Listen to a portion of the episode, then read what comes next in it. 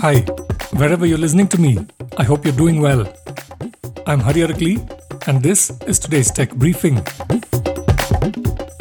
Microsoft will likely announce thousands of job cuts soon, resulting from a decision to cut 5% of its global workforce, Sky News reported yesterday. With more than 220,000 employees at Microsoft, that could mean more than 10,000 layoffs, The Verge pointed out. While Sky News doesn't give an exact date for the expected cuts, The Verge reports that the company could make the announcement as early as today, ahead of its quarterly earnings results next week, citing a source familiar with the plans. Bloomberg has also reported that a number of layoffs will be announced in Microsoft's engineering divisions today. The job cuts are said to be significantly larger than the 1% cut to Microsoft's workforce last year. The previous job cuts affected positions in consulting and customer and partner solutions, according to The Verge. Two weeks ago, during his visit to India, Microsoft CEO Satya Nadella said the world, especially the tech sector, should brace itself for two more years of struggle before it can see growth again. Apple yesterday announced new 14 inch and 16 inch MacBook Pro laptops running on its M2 Pro and M2 Max processors, which, as the names suggest, are aimed at professional users requiring some serious juice. Apple says tasks like effect rendering can be up to six times faster than the fastest Intel based MacBook Pro and color grading up to 2x faster. Battery life on MacBook Pro is now up to 22 hours, the longest battery life ever in a Mac, according to Apple. The new laptop supports Wi Fi 6E, which is up to twice as fast as the previous generation, as well as advanced HDMI which supports 8K displays for the first time. The M2 Max offers up to 96 GB of unified memory. The laptops have Apple's Liquid Retina XDR display, 1080p FaceTime HD camera, 6 speaker sound system, and studio quality microphones. You can order the new laptops today with availability beginning Tuesday, January 24th.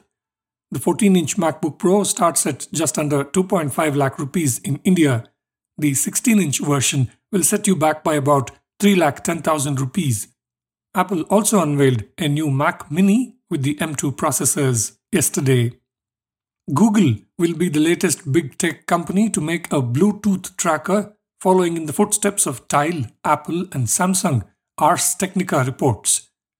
Android researcher Kuba Wojciechowski has spotted code for a Google first party Bluetooth tracker codenamed just in time for The Mandalorian Season 3, Grogu, according to Ars Technica. Wojciechowski has found references that check nearly every major box you would want in a Bluetooth tracker, according to Ars Technica. It has a speaker, UWB or ultra wideband compatibility, and supports Bluetooth LE. Wojciechowski also notes it's being built by the Nest team. UWB has been built into the Pixel 6 Pro, 7 Pro, and other high end Android devices, though it isn't used for much, according to Ars Technica.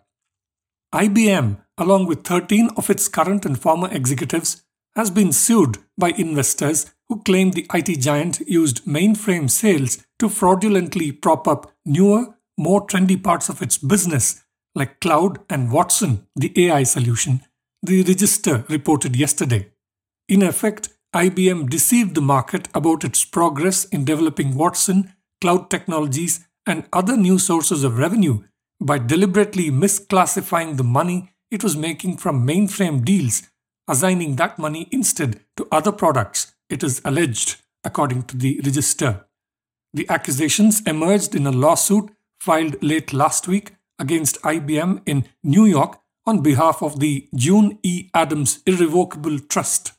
It alleged Big Blue shifted sales by its near monopoly mainframe business to its newer and less popular cloud, analytics, mobile, social, and security products, which bosses promoted as growth opportunities and designated strategic imperatives, according to the register. IBM is also alleged to have shifted revenue from its non strategic global business services segment to Watson considered a strategic imperative to convince investors that the company was successfully expanding beyond its legacy business, according to the register.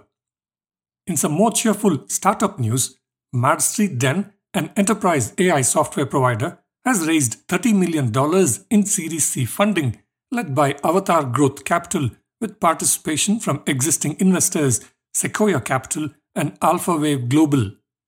The money will help Mad Street Den, known for its solutions for the retail industry, to expand its products to several other verticals. Founded in 2016 by Ashwini Asokan and Anand Chandrasekaran, Mad Street Den, a Silicon Valley and Chennai company, has seen strong demand for its AI platform in the last two years as businesses around the world have stepped up their cloud and digital tech initiatives after the COVID pandemic.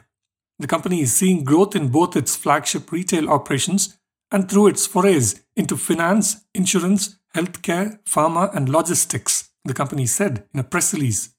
Mad Street Den's product Blox.ai helps enterprise customers quickly organize and make sense of their data from disparate sources and extract useful information. Blox bridges the gap for skilled data scientists and engineers through the strong automation features it offers, according to Mad Street Den. The company also recently acquired Inturn, a New York based enterprise solutions provider that helps retailers monetize slow moving and excess inventory faster. That's it for this briefing. You can find all our podcasts on ForbesIndia.com and on your favorite podcast app. I'm Hari Arakali. Thank you for listening.